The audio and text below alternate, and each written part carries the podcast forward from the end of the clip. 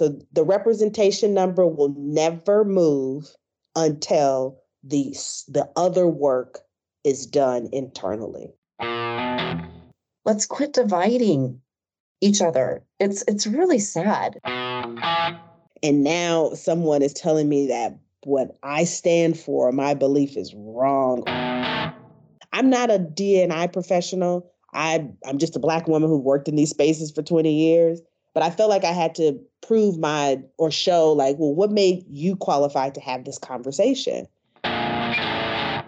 The expectation of a person starting a job doesn't mean you have to get all the coffee and get all the dry cleaning. The expectation of that has changed within our lifetime, kind of thing. So I think it's looking at progress and change differently because it's not it's not just this exponential change and then it's perfect. Like that part's done. Next next thing we need to check off.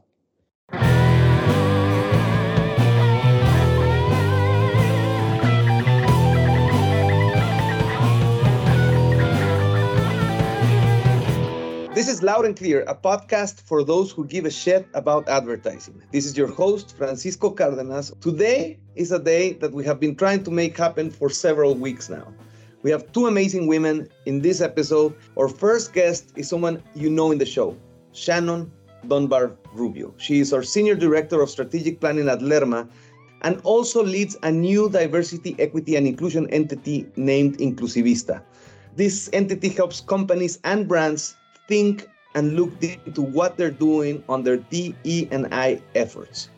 You might remember her from our episode where we spoke about launching BP, which is our brand inclusivity performance index tool. This is for brands. On the other side, we have Reonna Johnson, an icon in our industry that today holds the position of VP Director of Growth Strategy at Deutsch LA, aka New Business.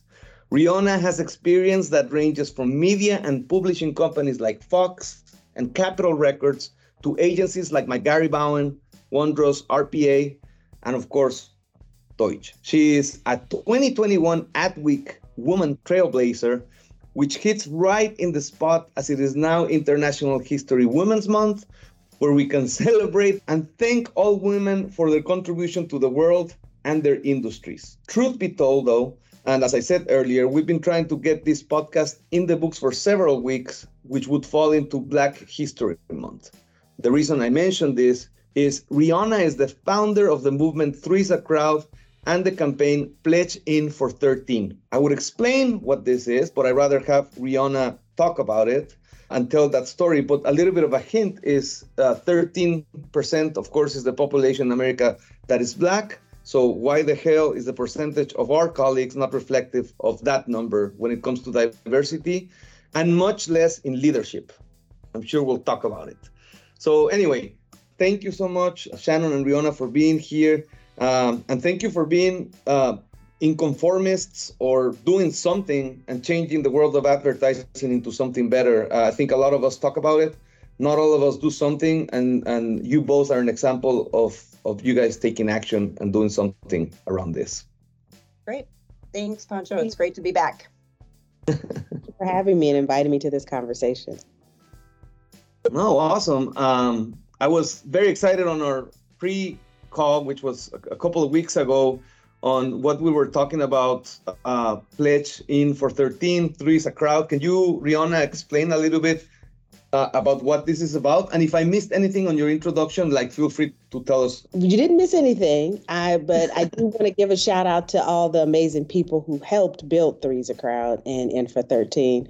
I'm the co-founder, and so there's other folks that help with this as well. So I, can't steal it all for myself.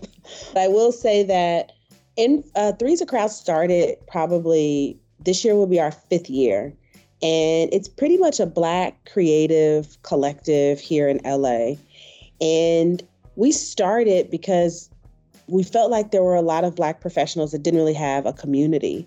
And I'm from LA, but I, I lived in New York for a while. And when I came back to LA, I noticed that community was something that we we lacked in terms of being professionals and not necessarily having a place to, to connect.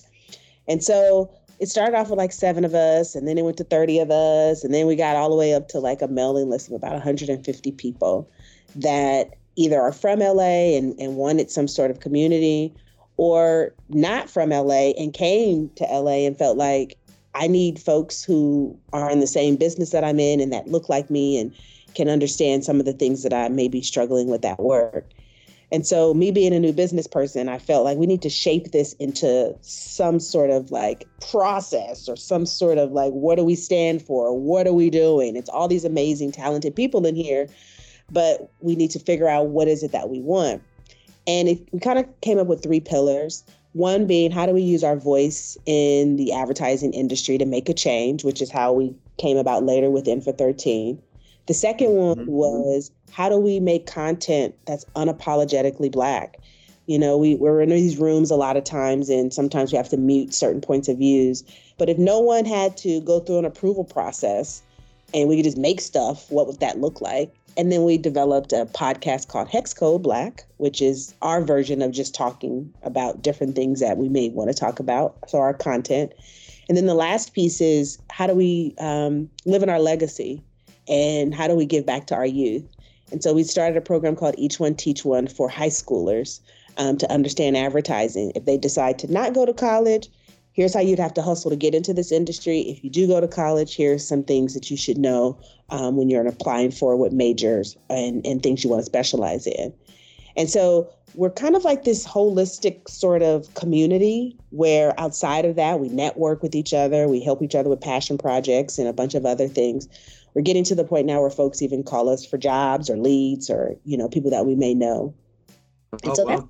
yeah, yeah. So that's that's three's a crowd. Um, what's crazy is is no one cared about anything we had to say until 2020, and so when 2020 rolled around, we we said let's let's activate that first pillar of like how do we use our. What happened on 2020? Well, it's the killing of George Floyd, and we were in a very very um, interesting point in this country where not only did this happen, but it happened during a global pandemic. And happening during a global pandemic where folks are scared for their own health, their own families, their own survival. And now you're going to start dealing with systemic racism in a virtual environment. And so the need for reach out and the need for finding people and the need for hearing different voices was so, so, so honored at that time. I can't say it's honored in the same way now, but I can say mm. in 2020 it was definitely honored. And so we said, okay, so what do we want to do now that folks actually want to hear what our points of views are? And um, we said, well, let's turn this, let's speak the language of advertising. Let's turn this into a brief from Black America and say, we want to raise leadership to reflect the Black US population, which is 13%. And we want to do it by 2023, which is this year. And so mm-hmm. we did that in this way because, as you know, in advertising, nothing gets done without a brief, a goal, and a deadline. So we gave all three. So it spoke the language to agencies that they're used to hearing. And it made them feel empowered to be able to fix a problem, which we, we fix problems all the time for clients. So right. why not speak the same language back to each other? And because it felt like this problem is it's a it's a moral problem, it's a humane problem, but sometimes I think if we can activate some of the thinking as a business problem as well and put that into thinking, then it, it'll empower people to look at it in the same way that they would if it were a client. So we had right. a bunch of people took the pledge and kind of ended up at this point that we're at now. But um, it's a lot we can talk about once we dig into the conversation a bit more. But it was an interesting time three years ago where the conversation was open to hearing this um, this particular need for what is it that we're not getting? And having black voices in leadership is still an ongoing problem that um, that we're still trying to tackle. Do you see the the commitment of the agencies uh, still alive and well um, three years later and uh, on the year of the deadline that we set ourselves to achieve this? I think the commitment has shifted. So it kind of went in phases, and I, have I've I kind of went through this when begin end of last year because for me, it's how do we want how do we want Three's a Crowd? I have a it's like I'm a vehicle to this change. So what is the legacy we want in for 13 to be? And so I started thinking about, well, let me recap like what's happened. And the first year it was much more about folks wanting to understand the problem. So this is why they wanted to talk to everybody. I want to hear mm-hmm. from all voices. So, how do I understand systemic racism? What is systemic racism? What role should I be playing in this? I should be an anti-racist. So, the the the the eagerness to learn was in the first year, and I want to hear from all different types of people. The second year became more of, well, how do I do it? Who's doing it right? Where's a playbook? Where's a checklist? Where's a way for me to get started? Let's look at other industries. Is tech doing it right? Is music doing it right? Is pharmaceuticals doing it right? Who's doing it right? we found out nobody's doing it right. Everybody has the same problem, same exact problem. They may have a different set of tools.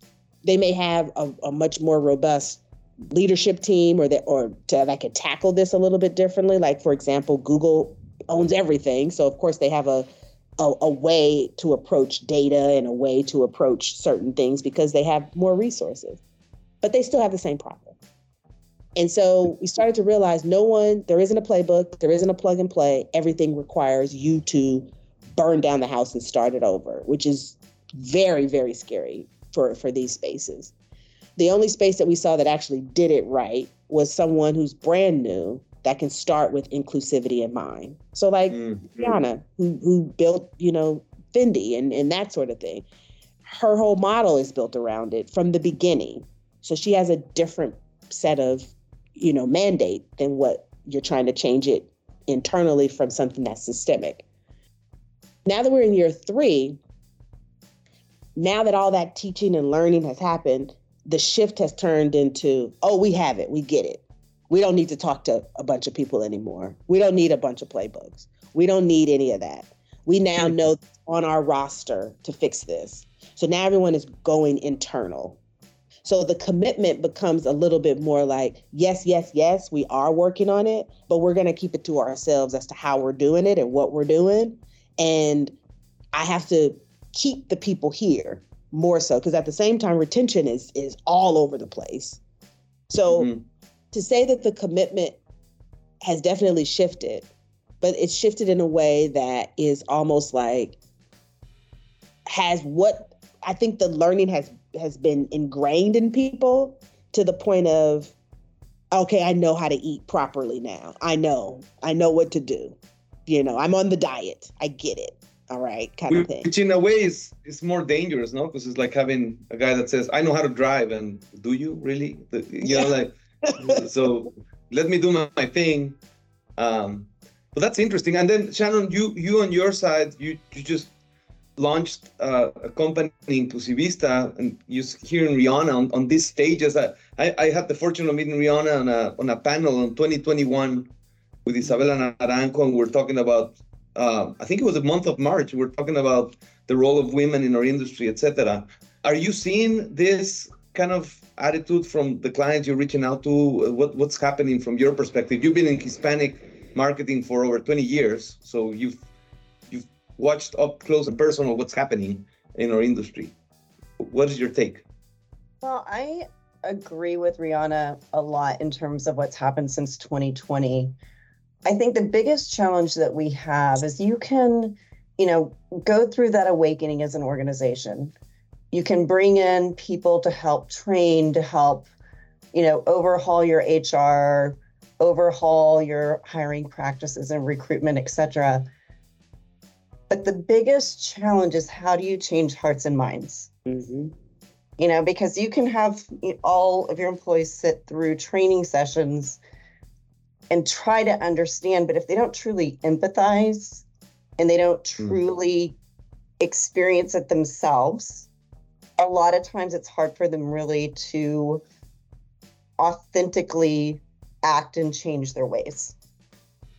So, I think that's been the biggest hurdle for us. And we've been working on different strategies and tactics of how can we really help people understand? How can you create that empathy? Because there's a lot of resistance. A lot of people are like, you know, enough, enough DE and I. you know, and they're forgetting what the bottom line is. The whole purpose of all of this is to bring people together, help each other understand each other, and be a good human being. You know, it goes mm-hmm. all back to the be golden proposition do unto others as you want them to do unto yourself. It's that simple. But what I'm finding is that there are certain people or communities that are politicizing this. Um, and in some areas, I feel like it's very disheartening to say this, but I feel like it's actually polarizing us in some ways and making us more divisive. Mm. Um, and Reonna, I'd love your perspective on that as well, because um, it's something we've talked a lot about internally. And again, it's it's how do you bring people to the table together in a safe zone, um, non-confrontational, and really help understand each other. We're all human. It doesn't matter where in the world we are from, doesn't matter our skin color, our religious beliefs, you know, our life experiences. Every single human being that walks this planet has a story. You know, and and we can all learn from each other. Mm-hmm. I I love that. And and and it's I think what because I do feel like it's becoming a polarizing conversation. And it's because it's like we have this this system in place that's like uh, let's just call it capitalism. We have this system in place that has been on autopilot for the founding of this country. And now we're trying to integrate a human element and a, a an element of being inclusive in this structure that has been designed so well to not do those things.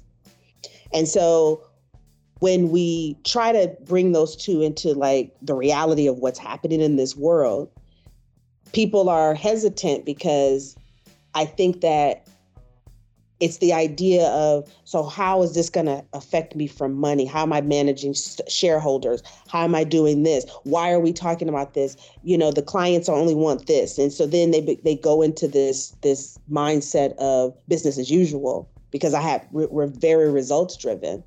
We're results driven and we work at the speed of light in this industry. Mm-hmm. and so until we can really reconcile that part then it's always going to feel like that's a nice to have or that I don't have time for or I can't really feel. Like we don't even value feelings in our in our in our culture. But, you know, we're trying to say let's start feeling and, and work. So I think we have to deal with our our hypocrisy in general of our of our country, but that's a bigger, broader conversation that I don't necessarily think folks want to entertain and work the challenge with that is is that there is a younger generation who will not work unless this is talked about who will not conform who will who will challenge it to uh, why not or how come you know? And so it's a bigger conversation that is eventually going to have to be bite sized down to actually happen as we move into a younger generation entering the workforce but it has become polarized and it's like okay enough of this. Why are we talking about this still? Because it's not fixed. And we keep talking about it because it's not fixed. And so then i'm starting to think about is the work just that? Just keep going like keep going with the yep we're gonna talk about it again. Yep we're gonna talk about it again and again and again and again until something happens. Because you know i, I want to say optimistically but also naively three years ago the idea of it can actually be so different was something I still hold, but it's also like, yeah, this work isn't going to be done like that. This work doesn't move in the same way that it moves as like a case study and a wrap up at the end. This work is mm. like life work. Ongoing. Ongoing. Yeah. It I mean, mm. it's like you pass the baton to the next person to take it over there's never going to be a cross the finish line kind of moment. Um, but I think it is, you know, we talk about empathy and doing the right thing. And then we also talk about this being a capitalist country, you know, results being a big motivator. But there's that ton of data out there that shows that being diverse, being inclusive, bringing bringing a, a, a a, a good team of people that have different points of view, that come from different backgrounds, etc., delivers better results. Yep. So what what the hell is happening?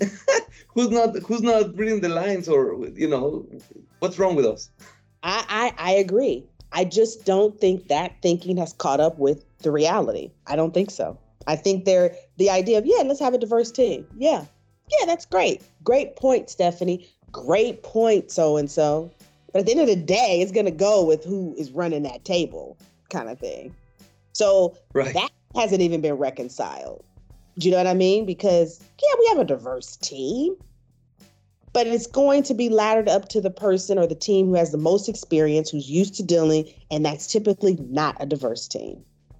So yeah. that's never really been fixed. When do we get to a point where you could fell up, where you can give a team something and it's like, just let them go?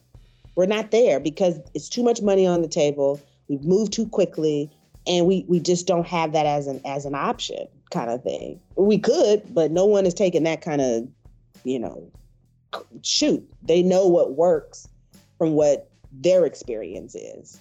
You know. Mm-hmm. You know, I think you have a really good point there. Um, and it's funny because if you step back and think about the advertising industry in particular and how you had mentioned earlier, and that, this is actually something, Reonna, you and, and I had talked about um, a few weeks ago, but we're so used to delivering. You know, you get the brief, you come up with the fantastic concepts, and you solve that problem, right? You check the box.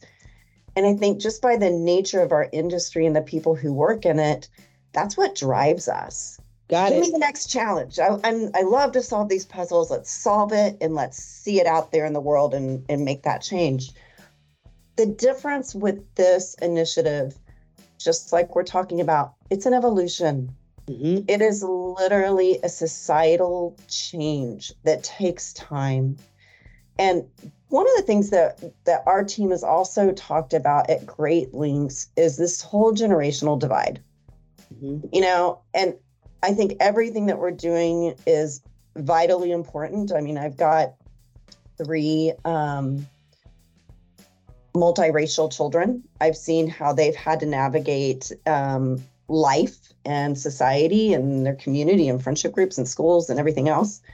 Um, and it's really been awakening. I think that's one of the reasons why it's really become a passion point for me. But as convicted as they are to help make these changes, sometimes I have to stop and remind them to listen. Mm-hmm. Because I feel like sometimes they fail, they, they're very critical of, of certain generations and certain points of view, and they don't want to hear it because it's wrong.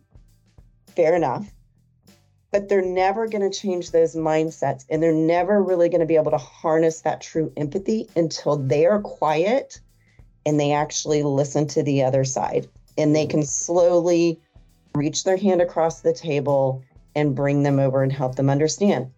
You know, one of the things that is always shocking to me, it wasn't until 1982, and I know we're a little older, 82 really isn't that old. Right. we were in high school, but um, in 1982, women were finally able to go to the bank and get a loan without their husband's signature. That was 1982. Yeah. You know, That's we crazy. look back in the civil rights movement, that was just a generation ago, you guys.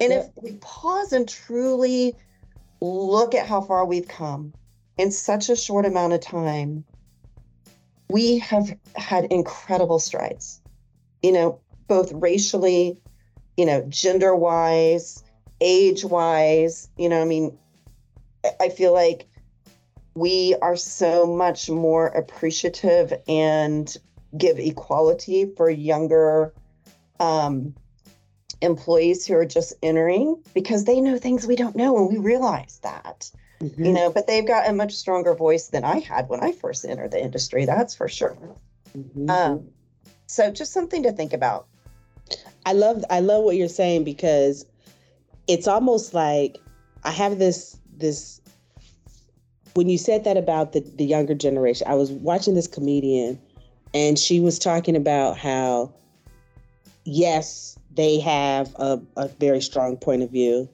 but she said age requires wisdom. well, you get wisdom with age. So it's the I've seen a few things. I know how to work this room a little bit differently because I have the wisdom to kind of read the room versus I just have all the answers because they have all the answers right at their fingertips. Like you don't have to go to the oh. site yeah to the library. You have it at your fingertips. Like you you research and see life completely different than another generation. But then i also think about the idea of every generation kind of serves its purpose. Like I was trying to explain to a mentee, they asked me how did I get started? And I was like, well, I, I just I did everything. I got coffee, I've got dry cleaning, I answered phones, I did whatever. And they looked at me like, ew, there's no way I'm ever doing that. And the idea that I did that so you could actually have a job where I can actually listen to you because no one listened to me when I was coming up. So now that I'm in a mm-hmm. position of being able to even hire you, or even consider having or bringing you into the meeting. Maybe I got the coffee because that's what I felt at that time. I needed to do that, you know? And I did not have the experience of challenging why do I have to get the coffee? I just did it because that's how I was raised into to getting jobs. I say that to say that I think the idea of progress has to be challenged as well. Because we work in a fast paced space, we think it, it, it will work in that way but also change does not societal change doesn't happen in that way. You take two steps forward to go 10 steps back. Then you go two steps forward to go three steps back. And so we also have to challenge how we are looking at change and progress and what does that actually look like. And i thought about when you were talking about the 1982 thing about the how women i mean i was five or six during that time. So i can just imagine what the women in my my generation was telling me what I needed to do to get a job. And then it made me think about the the civil rights movement of the busing of like there was a law that said kids could go to these schools, but it didn't change the behavior of the schools, but they still mm. sent the kids to the school until eventually that became a thing. And then it also became a thing where they never challenged, well, why not just fix the, the schools where the kids go. Why do kids need to be bused? So that was a whole nother thing.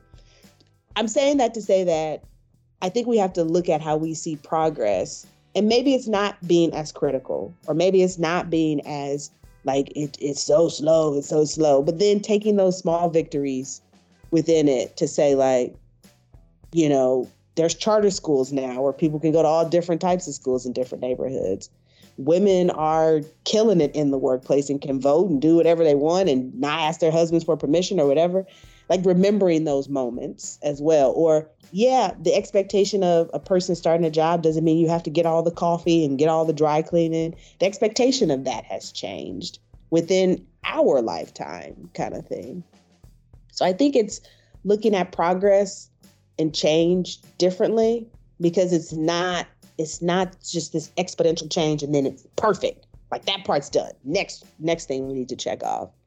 You know. I love that that op- optimistic point of view. I think looking at it as celebrating the wins, uh, mm-hmm. I think could potentially generate momentum to reach for more wins, for more micro wins, and for more progress in a way, uh, or, or, what or our interpretation of progress, as as I believe us three are in the same page. Um, I wanted to ask you both about fragmentation. Um, mm-hmm. and when I speak about fragmentation, is I think all all in for 13 is an amazing, or pledge in for 13 is an amazing um, initiative. I think Inclusivista is an amazing initiative.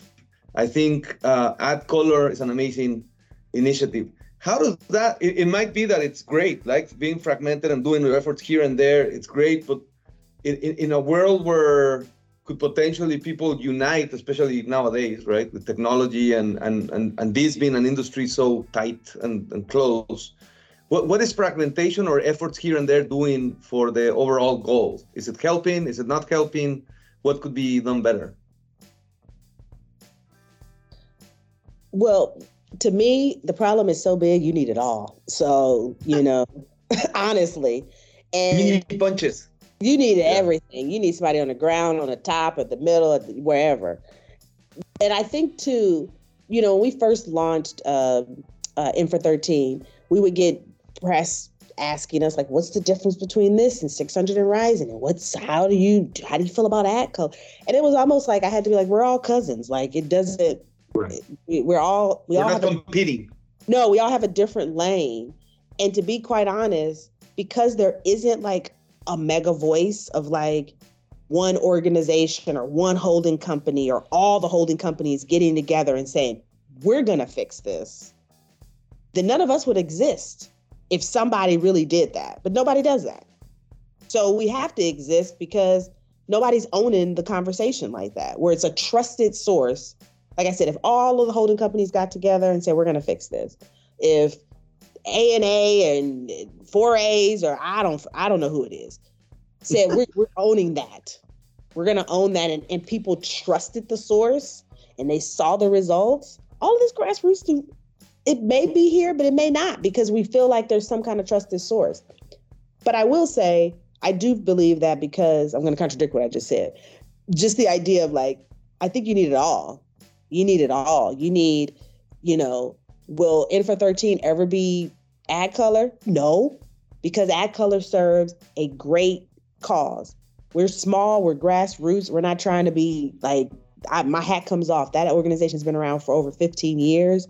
They have they started this conversation before people were talking about black excellence and all this. Uh, so give them their credit where credit is due, kind of thing.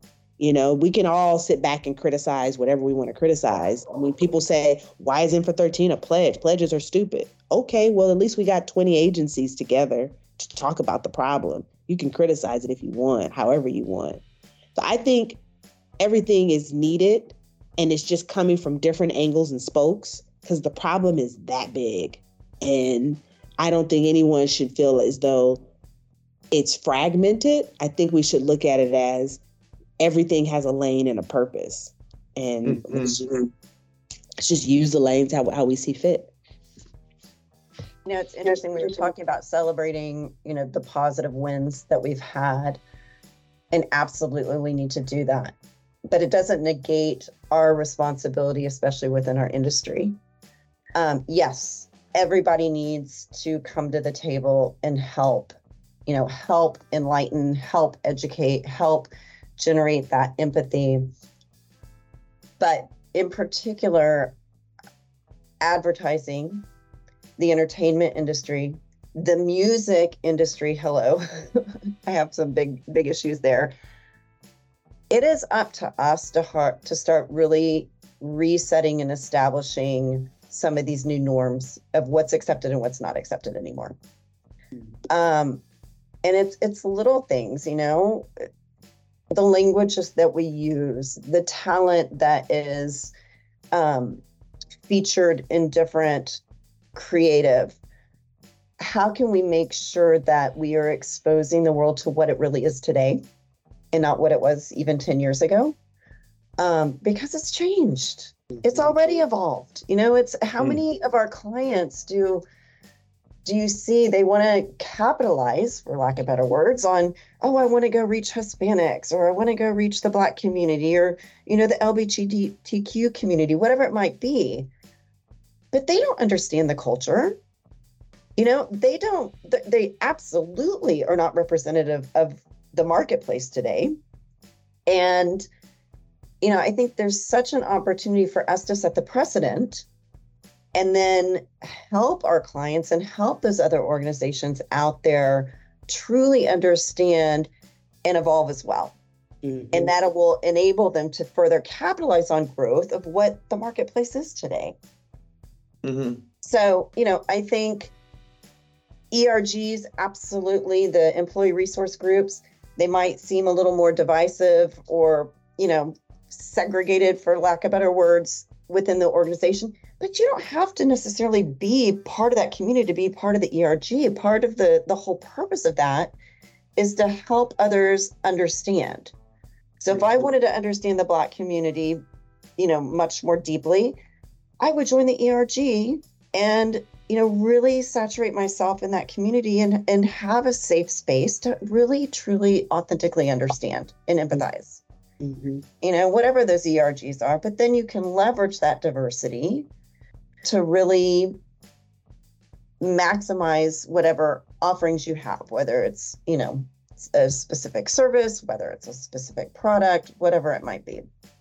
But I, I wonder, so I, I agree. I think we shouldn't criticize individual efforts, but I wonder if if there was a higher so so to me, AdColor or what Mac Mark Pritchard is saying, right, constantly, or given the space, if you were able to connect those dots, if I if I was AdColor and I see Pledge In for 13, and I don't know if this has happened or what conversations, but I would be very excited that Reonna created this movement that I could potentially adopt and even finance, right? And, and even make within the organization a campaign within a common goal that has actionable, like I think the beauty is you had a brief, you had a goal, you have a deadline, right? That has actionable items, that has very clear, perhaps in a in a in a little bit smaller micro level, but it's a win. And my comment about fragmentation is why the hell would I not, would Mark Pritchard not say, great, I'm out preaching about about this this goal or this passion I have, but I have this campaign, Pledge in for 13, that is amazing. That's built out, that has a website, that explains what it is, that has a goal, a brief. Uh, like, let me get behind it hey procter guys brand managers let's go look at this right and agencies how do we bring this to life in a more aggressive way than what not to criticize i think it's amazing what you've done Reonna but like you're not, you don't have the funds so how do we bring that here well, or inclusivista okay how do we get on top of that like uh, it, connecting those dots of those efforts i feel would make us 100% stronger. I totally agree with you. And since this is a very candid conversation, uh, I will say that what happens, I do think we need them all. But what happened, what I felt started to happen with In for 13 is we started to feel like we were a vendor.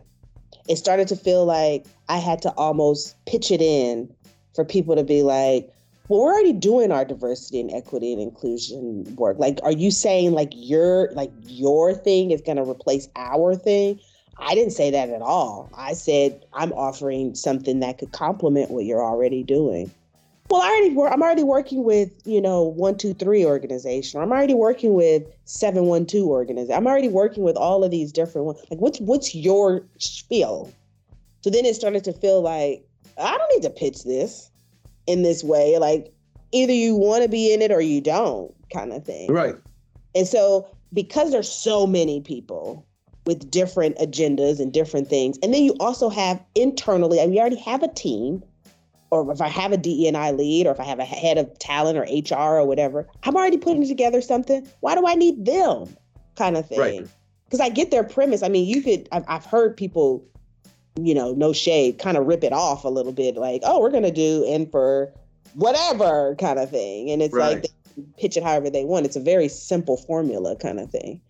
And so I guess what I'm trying to say is that it becomes like a thing where we start to let the bureaucracy of how we're used to operating then exactly. change the actual agenda where it's like, well, why would I do that versus Sally and I are working on this, or why would I do this when I already work with for the people and, you know, kind of thing. And so now we get in our own ways, and then it becomes like, I don't have money for that, or I don't know why would I invest in that thinking or whatever it may be. So then it starts to feel smaller and smaller and smaller Mm. because of the bureaucracy or the, the tape that we have to jump through in order to prove the validity of it. I mean, I'm not a DNI professional. I I'm just a black woman who worked in these spaces for 20 years, but I felt like I had to prove my or show like, well, what made you qualified to have this conversation? You work in new business. So then the people are asking me like, well, what have you studied and why do I need to study? You know, like Right. Try you to, lived it. I, yeah, but it didn't matter. It was almost like you know oh so you you do have a full so this is not your oh okay so yeah but we're doing this kind of thinking already in house i say that to say that i think everyone has their way of how they want to do it. And if your way complements their way, or if your way is like, how do I work it into what I'm already doing, then it'll work. If it doesn't, and it feels like it's like, ah, I'm doing the hands, eh, it's too much, then right. no one's gonna really support it in that same way. It's very similar to um, the way Inclusivista works with our clients. No two clients, no two organizations are ever the same. They're all very, very different in terms of their, I'm going to call DE and I development, awareness, um, internal acceptance, and the way that they are actually making it actionable. And so, you know, I think it's the same within our industry in particular. You know, people are at different levels, and you have to meet them at their level mm-hmm. in order, again, to put your hand across the table and help bring and guide them. You know, we have um, some clients that are gung ho and they're great and they're making progress and they're very aligned and, and really motivated to adopt and do anything that they absolutely can. We have other clients that have internal dissonance. They have certain mm-hmm. sides that are more resistant they are hesitant they're scared whether it's you know because of political challenges or religious beliefs or whatever it might be um so we have to we have to slow down and that's okay you know because again we meet them where they are and the whole purpose is is to create this level of empathy and understanding and truly changing a mindset mm-hmm. and when you have you know people that have very strongly ingrained beliefs, um, ways of thinking, or, you know, have strong stereotypes in their minds, you have to help them understand. You have to help guide them and teach them and be patient. So it's it's been an awakening on our side, I think, as well because you come in and you think, you know, this is the right thing to do. Let's all just be human beings and get along, right? Try to understand each other. And they want to do that. Um, but it's not always that easy. It becomes easy when they see that that's the result. And to your point, Reonna, is like, why would why would the head of new business be doing this?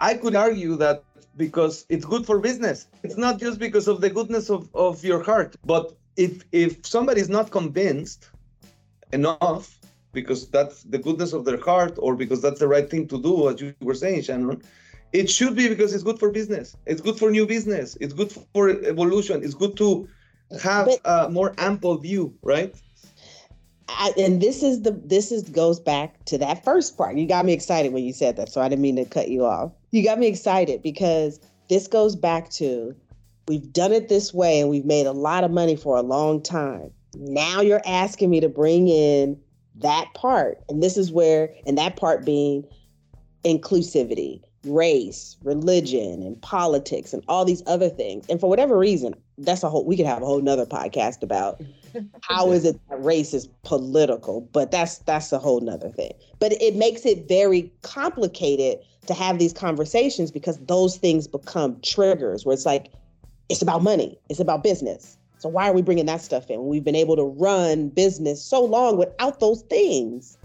And mm. so now you're saying my business can be better. How? Show me. And that's going to take a lot of time to be able to yeah. say like, it is going to make it better.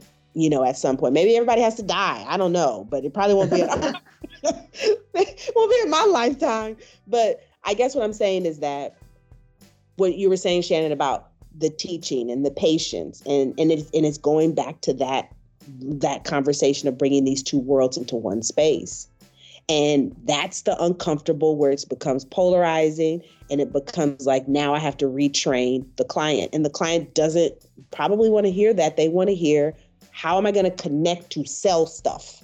How am i going to connect for them to want my brand?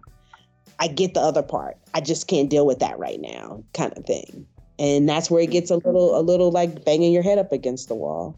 But do you know what is one of the most gratifying things for me is when you have a client who's resistant or really unaware of how I'm going to say vital because it's vital Mm-hmm. to it is nowadays to really understand the next wave of consumers, the next wave of employees, you know, the next wave of influencers that are out there. And you can go into a boardroom and you say, yes, these are your customers, your consumers, your fans, whatever they may be today. But have you looked at the individuals who are under the age of 20? Because guess what? It's totally flip flopped. Yeah. Guess what? These people have a voice. And not just a voice, they've got minds and they've got dollars and different ideologies and perspectives of the world. And if you Mm. don't work to understand that, you're you're in trouble Yeah. you're not going to progress and grow. You are going to be the old dinosaur in the room that has resisted evolving for so long that when it's time for you to, you know, you're forced to do it, it's too late. hmm Exactly. It is it is absolutely too late. You know, and you look um Well, look what happened with digital, right? A lot of people that were making money on 30 second spots, they stayed behind them. They were desperate to catch up with Yeah. a trend that was evident, right? Not as serious as this, but it, it happened. fascinating to me. I was listening to an, actually an, an NPR podcast yesterday, and they were talking a little bit about this resistance, in particular with the LGBTQ community, and how individuals just didn't understand, you know, that how can a third of Gen Z, almost a third, you know, self identify as LGBTQ? And why has that grown? And it was fascinating to me because they're saying it's always been that way. It's just people are You know, talking about it more. Yeah. People weren't able to talk about it. And having Yeah. social platforms and online platforms have enabled people to have a voice and be themselves and be accepted in ways that they weren't able to even 20 years ago. You know, mm-hmm. and it's like that, I think, with all different groups and, you know, of of any ideologies, any cultural background, experiences, etc. It's always been that way. We just haven't heard about it. Because Mhm. to communicate with a friend, you had to pick up the phone and call them or get on your bicycle and drive to their house. You couldn't, you know, there Yeah. were no cell phones, there were no no ways to to communicate like there are today. I was just gonna add that I I think the problem where it gets the resistance is it's almost like you're we're saying that you don't know something and you're challenging my thinking and how I see the world. And so when you challenge it, it becomes like, let's say I've believed this for 50 years. And now someone is telling me that what I stand for, my belief is wrong or it's it's not inclusive or and then it becomes like a defensive sort of thing. It's almost like when when you hear people about like you know, raise yourself up by your bootstraps. I did it. And it's like, well, yeah, but there was a whole bunch of other people who didn't have boots. And so it's like, it's hard to even fathom that thinking because I'm just in my world. And you're now telling me that like I'm a pawn in it too. like I like you know what I mean? Like I the way I see the world is is is tilted. That's and that's I think that's scary for people to be able to say like it's not tilted, yours is tilted. No, I'm right. You know, so I don't know. Yeah, I just think it's yeah. pushing up against something a little deeper where they're like, well, hold on, you can't tell me I don't know anything, or, you know, I've been in this rodeo for 50 years. But that's Yeah, where we've got to listen. We have to listen because if we expect them to change their mindsets, we have to help them understand. It was fascinating. We I was at a Buddy Guy concert the other night here in Dallas. It was awesome. And I don't know if you've ever been to one of his concerts, but he tells stories. You know, he grew up in Louisiana. He's 85 years old, I think, something around there. And he was talking about growing up with, you know, no running water and, you know, none of the things that most people had at that time. And somebody yelled out from the audience, and I don't know what they said, but they yelled out from the audience, and I loved his reaction. He literally called the individual out in the crowd and said, I'm sorry, sir, but you need to shut up. It's people like you that refuse to listen and interrupt Mm, that are perpetuating the problem. mhm, Shut up and listen. And the mhm. whole crowd went wild, like, yay, you know, just, but it's one of those things that goes on both sides. We have to stop and listen to each other. And just because you have a perspective and I have a perspective, I mean, I kind of know which one I think is the right perspective, right? But we have to meet halfway and help each other understand each other so that we can evolve that mindset and generate that empathy. Yeah. And uh, or meet halfway, but also because halfway we don't know what it is, like the 13%. Um, and and it's it's at, at a hand's reach potentially, right? Like it's something that you don't have to go into a whole philosophy of I was wrong, I was not looking at. No, do you agree that can you achieve 13%? Almost like a challenge, right? Uh, Exactly. it- it's, it's that simple, right? And and I think also you know companies like Inclusivista should jump into campaigns like this and saying that's something I can implement right now and go out and sell. Can you do 30%? Do you want to change? Do you want to see if you can even achieve it and see what happens? Um, so, I mean, perhaps that a little, doing a little bit more of of connecting dots, of seeing the greatness that's out there, the micro efforts that are here and there, and being and, and trying to organize them. Uh, that's a that could be a potential natural next step. Um, but but yeah anyway th- th- like we we i think we we need to wrap up i know you guys are busy but any last words of of advice anything i mean we could go on like i love this topic just hearing you guys talk and there's so much to say about this but any any like call to action Well, well, well, I'll say yes. In for 13 has a very clear formula. Latin community is N for 18. Asian American is N for six. Just saying. So it's a very clear formula that you can follow. I will say you will never get to that number until you change your culture, until you do the harder work. That is a representation number that shows all the efforts of your work. And I think in 2020, people thought, I got it. I just need two people. And guess what? Those two people quit in six months because the Yeah. work was never done internally. And what I mean by the work is are they invisible projects? Are they real leaders? Are they being promoted in a certain way? Are they being reflective of being a true next gen or, or person who's actually has a department, has a team? Are they really real leaders? Are do they belong there? Do they have a real voice where what they say actually matters? It's not they're just there saying, I think this, great, not doing that kind of thing. So the work was never really done. So the representation number will never move until the the other work is done internally. So Mhm. that's what I would say. I think my big stick is really the golden rule. This isn't about politics.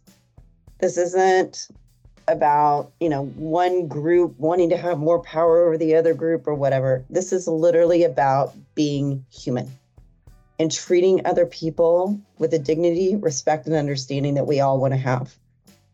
And the companies that are politicizing it and are scared to get on board are shooting themselves in the foot. Because it's the future and it's not really the future it's today. Mhm. and you know i guess my call to action is just step back and and be real and take a look at the reality of today and what the reality is definitively going to be tomorrow. And let's all just work to be good people let's quit dividing each other it's it's really sad you know it's to make Mhm. this a divisive topic is absolutely ridiculous you know Yeah. the whole purpose is bringing bringing individuals together and appreciating the beauty that different cultures and life experience it actually brings it only enriches everything Yeah. Yeah, yeah, yeah. Good message. Where can people find you guys? If they have any questions, is there any social media? What's the best way to get in touch with you if any of our listeners want to continue a one-on-one with you guys. Well, I can be reached at threesacrowd.black. Um, we have a link to Pledge In for 13 on there. We also have a link to our podcast um, as well on there. Um, if you want to be if you want to be involved with In for 13, just send us a note on pledgeinfor13.com. If you want to be in, want to hear more about Three's a Crowd, you can send a note at threesacrowd.black and we can get a conversation or something going. Thank you. And we'll put those on, on the notes of the podcast so people can click on it. And Shannon? Perfect. Um, inclusivista.com. Uh, all of our contact information is there. You can contact me directly, um, send me an email, give me a phone call, and would love to talk further about it. Awesome. Well, thank you so much for being here, Reonna. Good to see you again, Shannon. This has been loud and clear. Uh, the podcast for those who give a shit about advertising. Let's hope we change it together. Let's challenge how we do things. Let's make it better. We have a lot of space to improve. Um, you can find those on Spotify, Apple Podcast, iHeart, uh, Stitcher. We're going to be on our website. We're, we're, redoing our website, so we'll be there up again in a couple of weeks. Uh, thank you for listening, and we'll be back and hope to hear you and see you soon.